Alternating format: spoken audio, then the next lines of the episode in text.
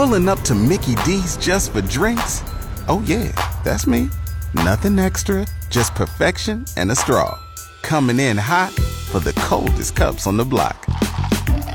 Because there are drinks, then there are drinks from McDonald's. Mix things up with any size lemonade or sweet tea for $1.49. Perfect with our classic fries. Price and participation may vary, cannot be combined with any other offer. Ba da ba ba ba.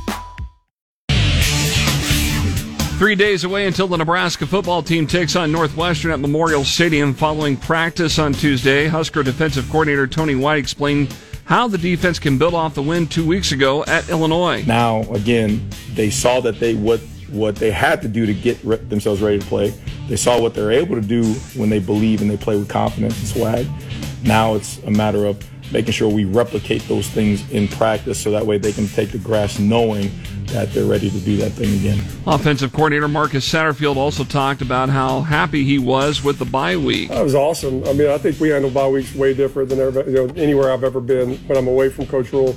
We compete in everything we talk about, you know, just iron sharpening iron. Our guys went out every single day that we practiced, and sometimes they can be a lull in the, in the off week, but this is one of the best off weeks I've ever been a part of. Saturday's game with Nebraska Northwestern will kick off at 2:30 on FS1. The second-ranked Nebraska volleyball team is on the road tonight at Northwestern ahead of this weekend's match with top-ranked Wisconsin.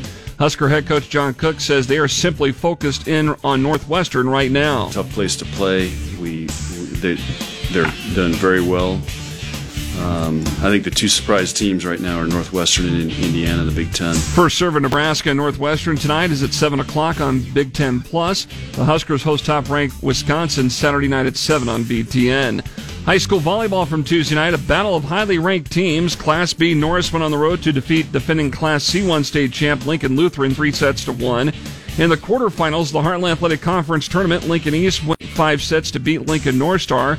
A 3 to 1 victory for Lincoln Pius X over Fremont, and Lincoln Southwest swept Lincoln Northeast in three sets. The Class B Boys State Tennis Tournament wrapped up Tuesday at Woods Park here in Lincoln.